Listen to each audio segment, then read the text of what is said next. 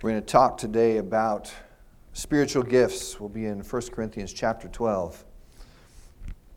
As we have been walking through this letter of Paul to the Corinthian church, we've, we've seen as he's uh, talked over unity in the church, the divisions that were happening there, and, and the way he's calling them to, to abandon their, uh, their divisions and, and come back together, to, to rally around the cross of Jesus Christ that that's the focal point. We've seen him in, this latter half of the book uh, point out specific things, ways, ways in which they're straying, ways in which they're, they're diluting the truth. We've seen even in these last few weeks as, as he's calling them to what we're calling a, a focused worship all these different things that, that have been coming in and, and kind of detracting and, and distracting and, and moving their attention in different places. And, and he's calling them to, to come back to what God is doing. So today, as we start in 1 Corinthians chapter 12, we're looking as, as Paul talks about the spiritual gifts. Something that, that might, even in the goodness of God in giving these gifts, be something that, that distracts us And we can, we can kind of see some of that even in, in our own nature if we think about gifts that we have. I, I was thinking of one in particular that, that I was given this Christmas a, an exercise ball. I don't, don't laugh. Got an exercise ball, a, a heavy ball for, for moving around, things like that. And, and really enjoyed it and, and uh, used it a lot in those first few days. But, but I can't just leave it sitting around in the middle of the living room, right? And, and you know, it, it's one of those heavier ones to, to throw around. So I really should be doing it like on this concrete floor in the basement, not just shaking stuff upstairs. So, you know, took it in the basement so I could use it there. For the last month or so, it's just kind of sat there in the basement, not getting much use at all. And we sometimes do that with our gifts, don't we? We, we get something, we're really excited about it, and we have it, and then we just kind of set it aside, and we're excited to have it, but maybe we don't do anything with it. Or we look at, at kids opening up different presents. And we'll think Christmas because, you know, then, then everybody's getting presents, and, and a child will open something and be like, oh, just so excited, got this gift, and, and, and just playing with it and, and really excited for it until their sibling opens up something that is cooler than what they got. And now my gift is second rate. It's not as, as cool as their gift. And, and we start doing these comparisons and, and whose is better and, and what. Sometimes gifts and gratitude don't always go together, do they? Like they should. It's no less true when we start looking at spiritual gifts. Gifts that are meant to be used, and, and gifts that it doesn't do us any good to start looking and comparing and trying to figure out whose gift is better than who other's gift. So let's look as Paul starts talking about um, spiritual gifts in 1 Corinthians chapter 12. I jumped us ahead. We're going to start in verse 1 instead of verse 4. How about that? Now, concerning spiritual gifts, brothers, I do not want you to be uninformed. You know that when you were pagans, you were led astray to mute idols, however, you were led. Therefore, I want you to understand that no one is speaking, no one speaking in the Spirit of God ever says Jesus is accursed. And no one can say Jesus is Lord except in the Holy Spirit. Now, there are varieties of gifts, but the same Spirit. There are varieties of service, but the same Lord. And there are varieties of activities, but it's the same God who empowers them all in everyone. To each is given the manifestation of the Spirit for the common good. For to one is given through the Spirit the utterance of wisdom, to another the utterance of knowledge, according to the same Spirit, to another faith by the same Spirit, to another gifts of healing by the one Spirit. To another, working of miracles. To another, prophecy. To another, ability to, to distinguish between spirits. To another, various kinds of tongues. To another, the interpretation of tongues. All these are empowered by one and the same Spirit, who apportions to each one individually as he wills. Let's look at what Paul's talking about here as he starts looking at these spiritual gifts. He, he comes to, to the Corinthian church and says, I don't want you to be uninformed. I don't want you to be in the dark about this concerning spiritual gifts. I want, I want you to, to get an idea about this. I want you to, to understand what's going on there. And so he starts by, by setting it up, by laying the groundwork, by setting the stage for what's happening with these spiritual gifts. So to do that, he takes them back to their past. He takes them back and points to when they were pagans. He says, You know that when you were pagans, you were led astray to mute idols, however, you were led. He calls them to remember their past, remember what they were. Back when they were doing things just according to the way the world did them, doing things according to the way everybody else did them, doing things according to whatever makes best sense to me.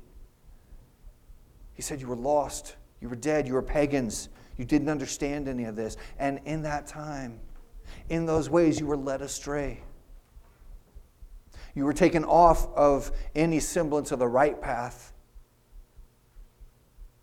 As, pagans, they, they never even were on the right path. They were so far from it, they, they couldn't even see it.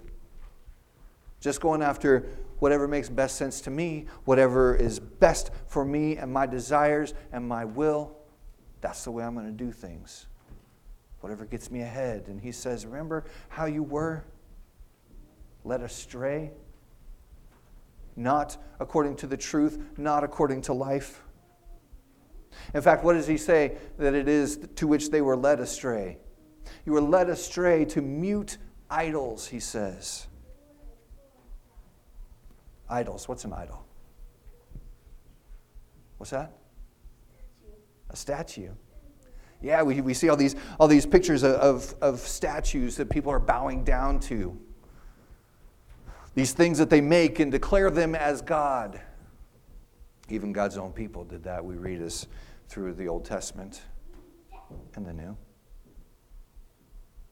The, these things that we set up and we declare them as God, these things that, that we, we live for, that we, we serve.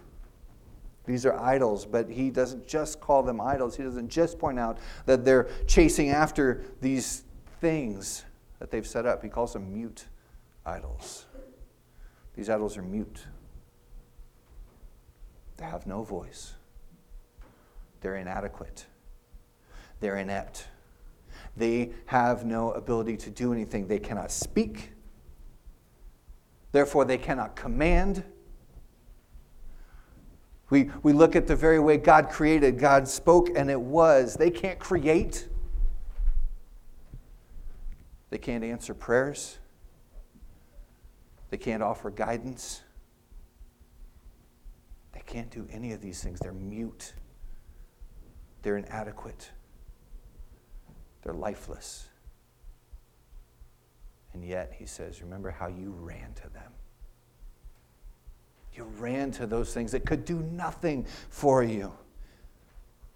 He says, Remember where you were. Before we get into talking about these gifts that the Spirit has given, remember where you were, he says. From there, he, he steps him a little bit further through their own story, saying, Therefore, I want you to understand that no one speaking in the Spirit of God ever says Jesus is accursed. And no one can say Jesus is Lord except in the Holy Spirit. It sounds like he's giving them a litmus, a litmus test, right? Just check and see if you can say Jesus is Lord, and if you can, you're good. But let's process what's going on there a little bit. He says, No one who's in the Spirit of God can ever say Jesus is accursed. No, no one can ever say Jesus is damned for what he has done, for who he is, because Jesus is perfect.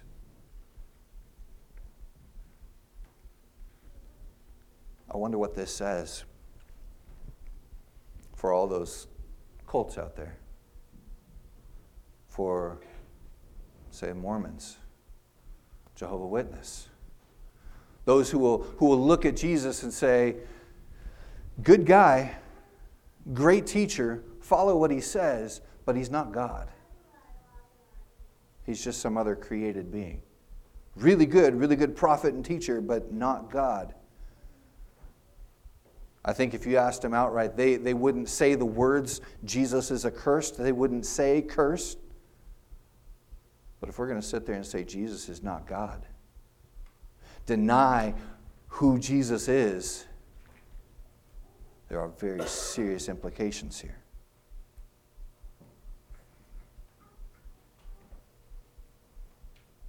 On the other hand, he says, no one can say Jesus is Lord except in the Holy Spirit. Which is good. We can all say Jesus is Lord, right? We can, we can make our tongue and, and our lips form those words. But what do those words say? Jesus is Lord. He is master. He is the one in the control. He is the one who gets to call the shots. He is the one who gets to lay out the plan. He is Lord. Not me, not my will, not my selfishness.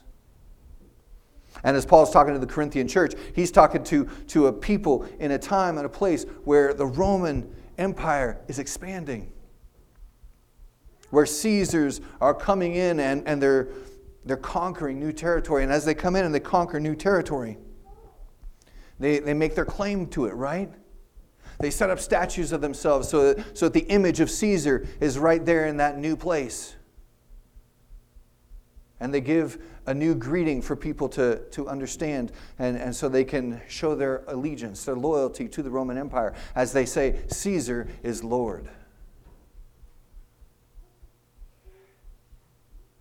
Paul says, We who are in the Holy Spirit, we who are called by the name of Christ, we who bear the name of Jesus, we're not in that world anymore. We stand as the image of God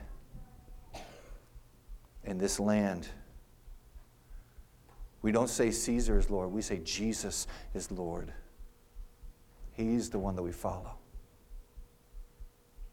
And so Paul very clearly delineates uh, two different ways here, even as he's starting to set the scene. He says, Remember where you were, chasing after mute idols. Remember what you are now. Serving as God's ambassadors, as the image of God in a hostile land. Those who stand and say, Jesus is Lord. And so from that, now he turns and starts talking about spiritual gifts.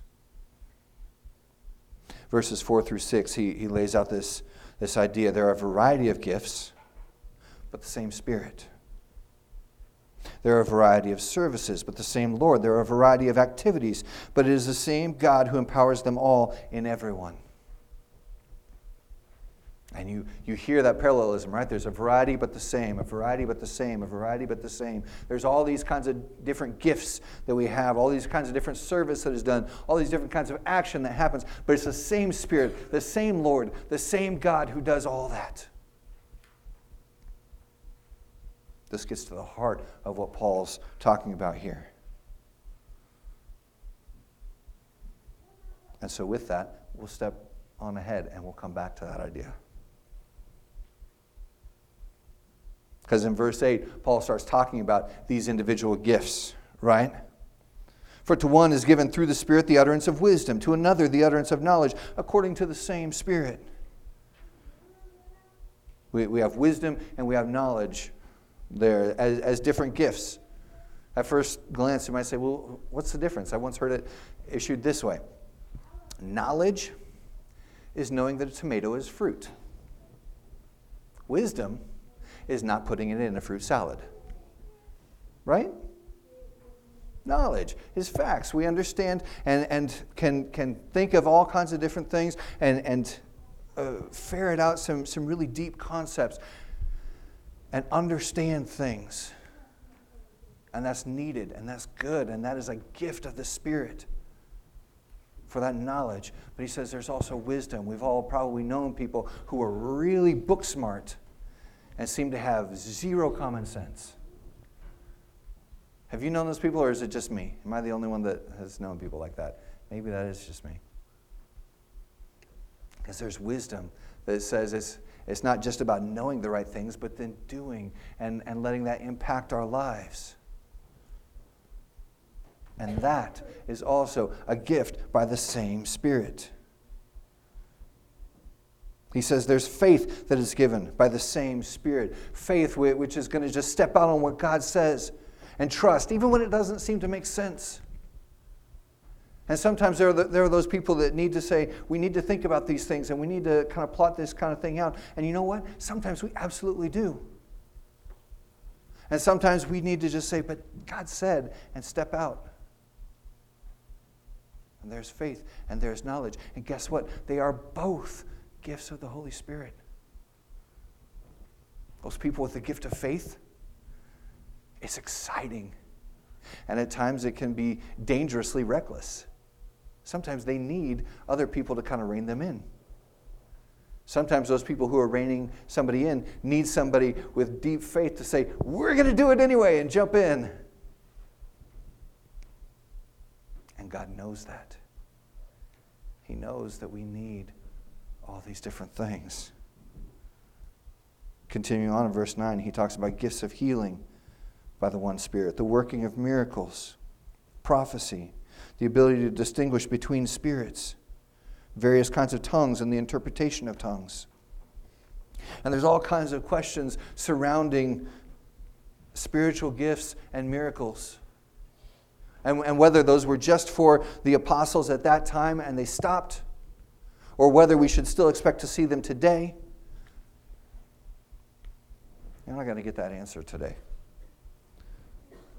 I will give you these thoughts. Same God who was working through the apostles as they were doing all kinds of miracles, guess what? He's still God now. He's still God. And should he choose to work that way, he absolutely can. Now, is it something we expect to see? I don't know. I really don't. I know that as the apostles were doing miracles, as different things were happening, they were solidifying their message of the gospel of Jesus Christ, and that message was expanding. And I know that a lot of times when we're looking for miracles now, we have no accompanying message of Jesus Christ with it. We just want to see something good happen. It's maybe looking for the wrong reasons. But even as he's talking through this, as he's saying these different kinds of gifts the healing, the miracles, the prophecy, speaking the word of God so that people can hear it. As he speaks of different kinds of tongues and interpretations of those tongues, and we'll look more at that in a few weeks when we get to chapter 14. Paul continues to say that all of these things are by the same Spirit. We sometimes when we look at this passage and the other passages around the New Testament, Romans chapter 12 and Ephesians chapter 4, and we look at these different passages that, that deal with the spiritual gifts, there's so much emphasis on what are the gifts and how are these gifts working and, and whose gift is better than another gift and, and where can we see these gifts and all this about the gift, and we forget the giver. We can focus so much on the gifts that we forget the giver. Nine times just in this passage is the Spirit, the Holy Spirit, the eternal third person of the Trinity. And that's just nine times where it says spirit. That's not even counting the different times that it talks, it, that we use a pronoun. He does this or he does that. Or the times that we hear him talking about the Lord and God. We sometimes get so caught up in the gift that we forget the giver. And so, with that warning, let's slide back to verse 4 and look again at verses 4 through 6. There are a variety of gifts, but the same Spirit. We've read through so many of them. There are a variety of gifts, he says. And it's, it's not just these nine gifts that are listed here right? Because as we look at, at different places throughout the New Testament where gifts of the Spirit are kind of put together in a list, They're not all the same in every place. So either these were the nine gifts that were for the Corinthian church. And then once he starts writing to the church in Ephesus and the church in Rome, they got different kinds of gifts that were only for those churches.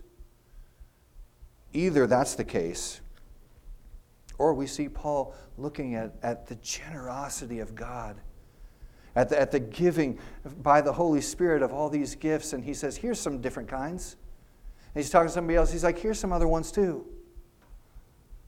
And, and there's a variety of gifts, as he says, a variety of gifts that the Spirit gives, but it's the same Spirit who gives each of them. And so, if it's the same Spirit who gives, one to prophesy, and one to have faith, and one to utter knowledge, they're all coming from the same Spirit. Which is better than which? It's not for us to compare and decide whose gift is better because the giver is perfect. And in the same way, he goes on to say that there are a variety of services, but the same Lord. There's a, a, variety of ways in which these gifts are used, the ways that people with their unique gifts can then serve, can minister to those around them. We, do, we don't necessarily look in here and, and see anything about the spiritual gift of changing attire, right? Least I didn't. Did anybody catch that in your translation? If so, maybe we need to take a look at what translation you've got. Yet there will be places that talk about the spiritual gift of mercy. And so somebody driving down the road and seeing somebody whose tire just blew, who's been given supernaturally by God this gift of mercy, feels this compulsion to pull over and go and check it out and see if everybody's okay and see how they can help. There are a variety of services, still one Lord.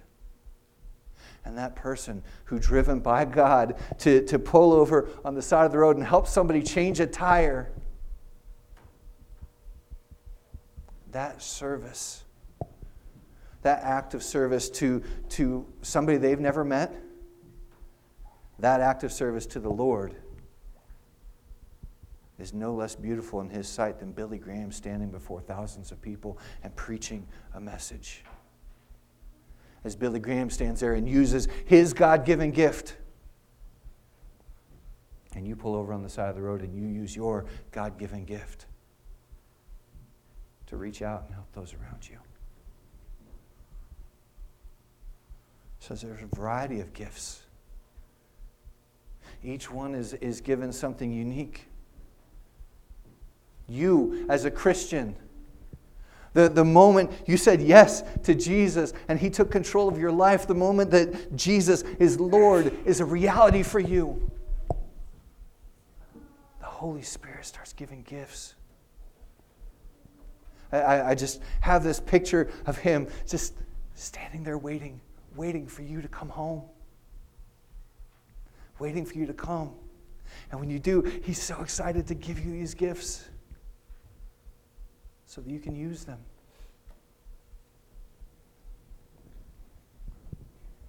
So, you, as a Christian, you have spiritual gifts. Enough of this nonsense that says, I can't do this or that because I'm just no good at it. I can't do, I don't have any talents. I don't have any gifts. I don't have. The Spirit of God gives you gifts as a Christian. We get the privilege of using them for His glory. And He gives a variety of gifts because we need a variety, but it is the same God who gives. There are a variety of services, different ways that we can use these because we need that variety. We need to serve in many different ways. There are things that you see that others will never even, it won't even cross their radar. But you see it, you're burdened by it. And God is calling you to serve there. And finally, he also says there are a variety of activities. Some other translations will say a variety of effects. It says the word uh, we get the root for energy from it. This, this idea of, an activity or something that has been affected, something that is, is showing some work being done. There are a variety of activities, a variety of effects that take place. But, he says, the same God who empowers them all and everyone. You know what that means? A variety of effects, but it's the same God who empowers them. We're all given gifts, different ones. Mine aren't the same as yours. There are a variety of different kinds of services, ways that we serve our master. And there are a variety of effects, of activities, of things that can come from that. The results are not your business.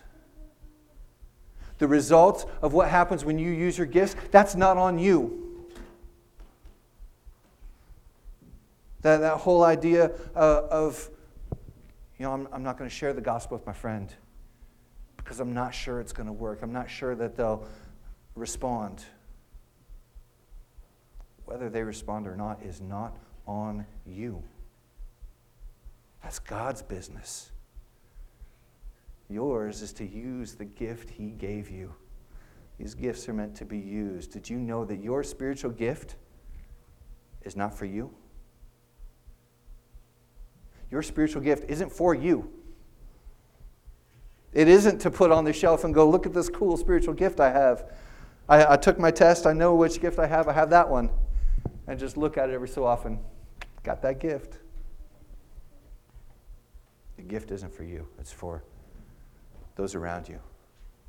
It's for your brothers and sisters, it's for those in the church, it's for those outside the church, it's for those that don't want to hear. Ultimately, your gift is for God, He gave it to you. So as Paul starts talking about spiritual gifts for the church, as he as he walks them into this, this idea that can be divisive, that can be, well, I wish I had that gift, so then I could really do things, but I don't. He says it's not about the divisiveness, it's not about whose gift is better than whose. You have a gift, and it's yours to use for God. Your gift is meant to be used. Some of you probably know or have a good idea of what your spiritual gifts are. And if you don't, we, we put some up on Facebook this last week, a place that you can just go and take a, a quick, answer some questions and, and get an idea of how God has gifted you. He has created you, designed you, and He uniquely gifts you. And knowing what that is, you can be looking for those opportunities, those ways to serve. Your gift is meant to be used. Jesus, I thank you. I thank you for your goodness. I thank you for your mercy.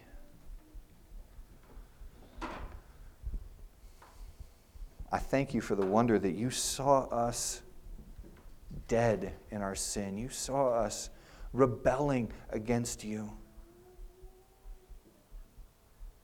You loved us and gave your life for us.